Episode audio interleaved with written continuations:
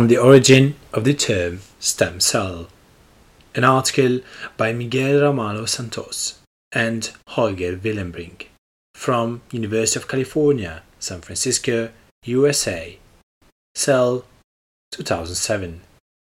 Stem cells have fascinated both biologists and clinicians for over a century. Here we discuss the origin of the term stem cell, which can be tracked back in the late 19th century. The term stem cell originated in the context of two major embryological questions of that time: the continuity of the germplasm and the origin of the hematopoietic system. Theodor Boveri and Valentin Hacker used the term stem cell to describe cells committed to give rise to the germline. In parallel, Arthur Pappenheim, Alexander Maximov, Ernst Newman, and others use it to describe a proposed progenitor of the blood system. The original meanings of the term stem cell, rather than being historical relics, continue to capture important aspects of biology of the stem cells as we see them today.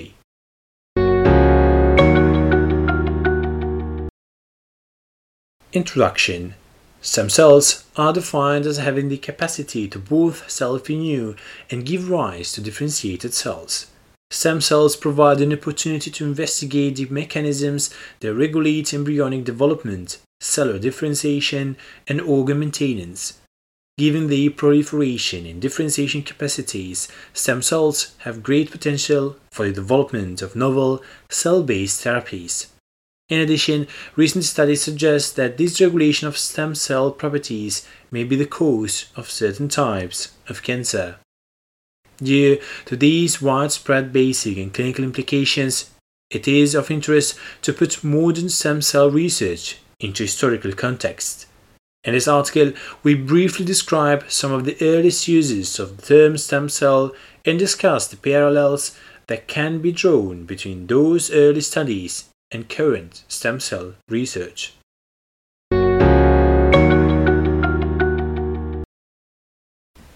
Stammzelle and germline development. The term stem cell appears in the scientific literature as early as 1868 in the works of the eminent German biologist Ernst Haeckel.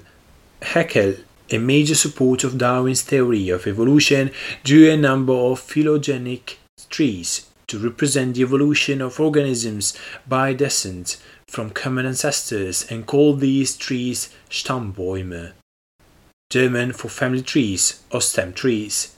In this context, Haeckel used the term Stammzelle, German from stem cell, to describe the ancestor unicellular organism from which he presumed all multicellular organisms evolved. In the revised third edition of his book Anthropogenie, Haeckel made one of his characteristic leaps from evolution, phylogeny, to embryogeny, ontogeny, and proposed that the fertilized egg also be called stem cell. That is, Haeckel used the term stem cell in two senses, as the unicellular ancestor of all multicellular organisms and as the fertilized egg that gives rise to all cells of the organism.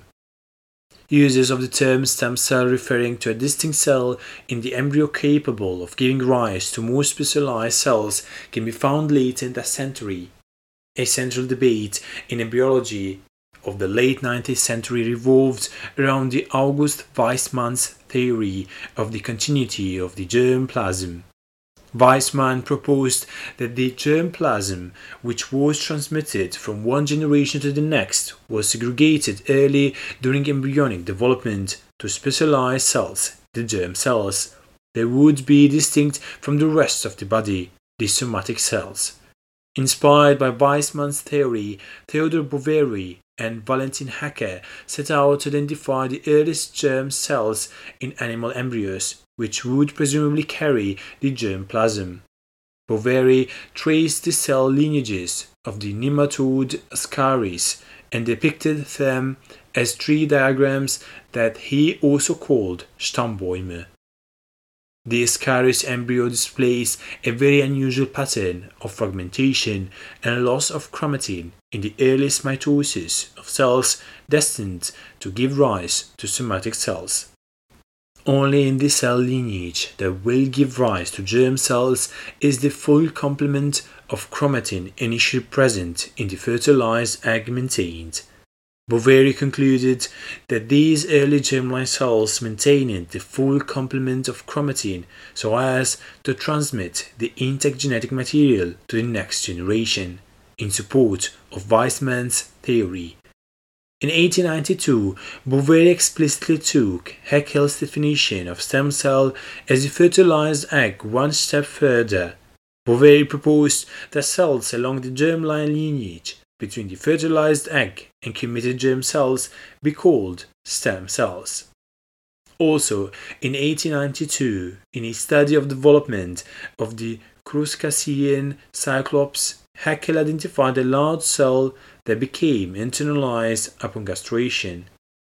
He observed that this cell, which he also called stem cell, underwent asymmetric cell division, and that one of the daughter cells of the stem cell gave rise to the mesoderm, whereas the other gave rise to germ cells. In that same article, Haeckel describes stem cells as cells that late in development produce oocytes in the gonad.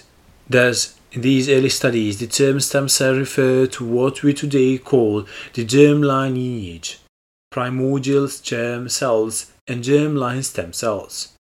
4 years later, Edmund B. Wilson popularized the term stem cell in the English language by reviewing Haeckel's and Boveri's work in his book The Cell in Development and Inheritance. Wilson's work was inspirational to a generation of turn-of-the-century embryologists and geneticists, particularly in the United States.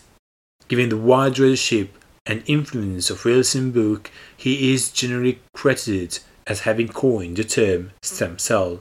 However, Wilson used the term stem cell in the same sense as in the earlier studies of Boveri and Hacker, that is, it referred to the unspecialized mother cell of the germline.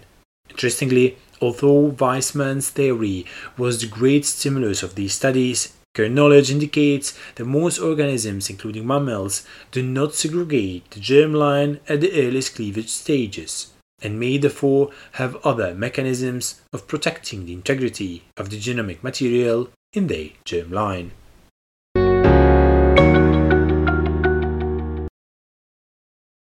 Stammzelle and hematopoiesis. Around the same time, research on the development and regeneration of the hematopoietic system raised the question of whether a common precursor of the various cell types of the blood existed. Paul Ehrlich's staining techniques had enabled the identification of different white blood cell lineages, splitting investigators of hematopoiesis into two camps. Dualists did not believe in the existence of a stem cell common to all hematopoietic lineages. The understanding was that myeloid and lymphoid cells derived from committed precursor cells residing in distinct hematopoietic tissues, the bone marrow, and lymphatic glands spleen respectively. By contrast, according to the Unitarian model of hematopoiesis, a cell existed that represented the common origin of erythrocytes, granulocytes, and lymphocytes. Thus, Unitarians were naturally poised to introduce a term that captured the developmental potential of such a cell. Various terms were used to describe the common precursor of all hematopoietic system.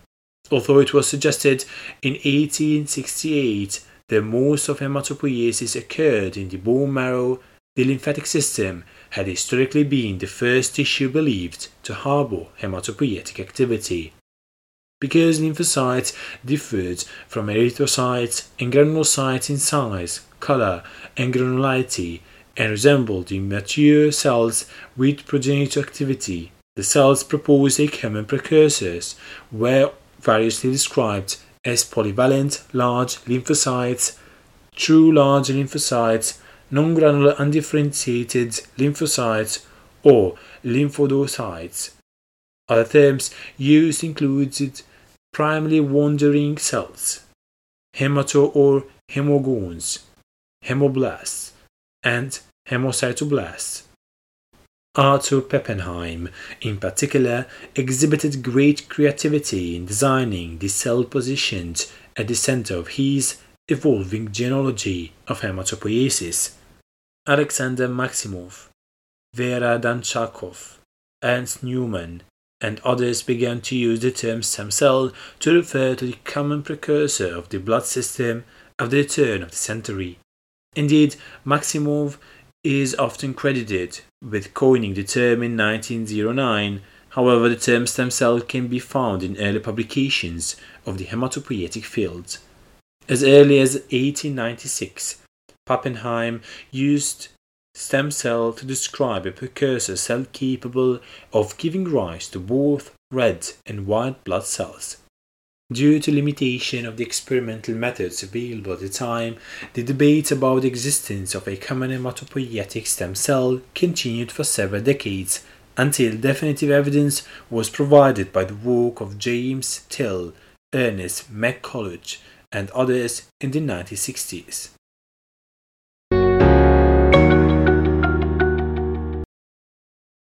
The meristem. One would be tempted to assume that the term stem cell has some relation to the term meristem, because meristems are the stem cell compartments of plants. The term meristem was first used by the Swiss botanist Carl Nägeli in 1858 to refer to the areas of continuing cell division in a plant. Nägeli derived the term meristem from the Greek meristos, divided, divisible, and the suffix em as the phloem or xylem. Hence, the terms stem cell and meristem, despite being similar and having overlapping meanings, were developed independently and are etymologically unrelated.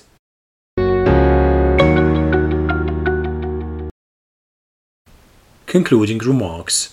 In summary, the early uses of the term stem cell were made in the late 19th century in the context of fundamental questions in embryology, the continuity of the germplasm and the origin of the blood system.